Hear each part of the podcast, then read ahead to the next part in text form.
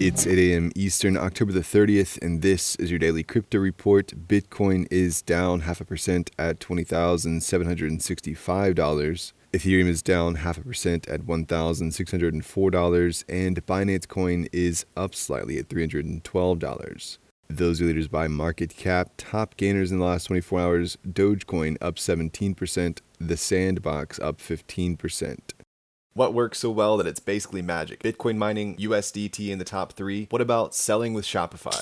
Shopify is the global commerce platform that helps you sell at every stage of your business. From launching your online shop to did we just hit a million orders? Shopify is there to help you grow. From their all in one e commerce platform to their in person point of sale system. Wherever and whatever you're selling, turn browsers into buyers with the internet's best converting checkout, up to 36% better compared to other leading commerce platforms. Sell more with less effort thanks to their new AI solution, Shopify Magic. My favorite thing about Shopify is no matter how much you want to grow, they have the solutions you need to take control and level up your business business. Shopify powers 10% of all e commerce in the US and millions of other entrepreneurs across 175 countries. Plus, Shopify's award winning help is there to support you every step of the way. Businesses that grow, grow with Shopify. Sign up for a $1 per month trial period at shopify.com slash DCR, all lowercase. Go to shopify.com slash DCR to grow your business, no matter what stage you're at. Shopify.com slash DCR.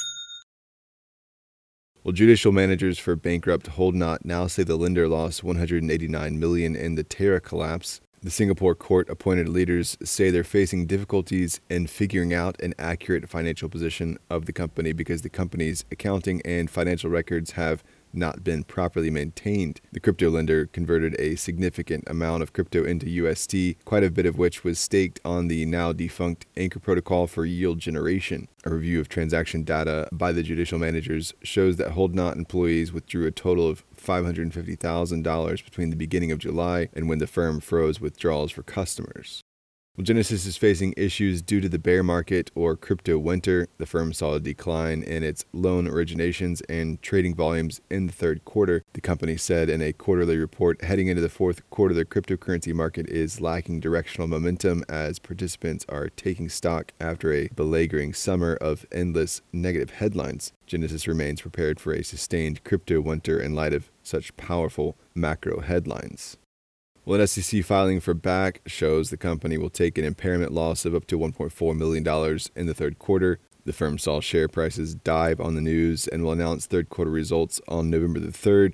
Intercontinental Exchange said in the filing that it plans to have brought down its investment in Bakkt from 1.5 billion at the end of June to about 400 million at the end of September. And finally, Bank of America is hiring a public policy analysis and insights manager for crypto the job post details the role will focus on emerging issues and evaluate the potential impact to the enterprise with a primary focus on fintech, cyber, AI, crypto, stablecoins, and blockchain. The role is focused on legislative and regulatory action for the banking giant and would also involve drafting bill amendments and writing comments for regulators. Well, that's all for us today. Visit us at dailycryptoreport.io for sources and links and listen to us everywhere else you podcast under Daily Crypto Report.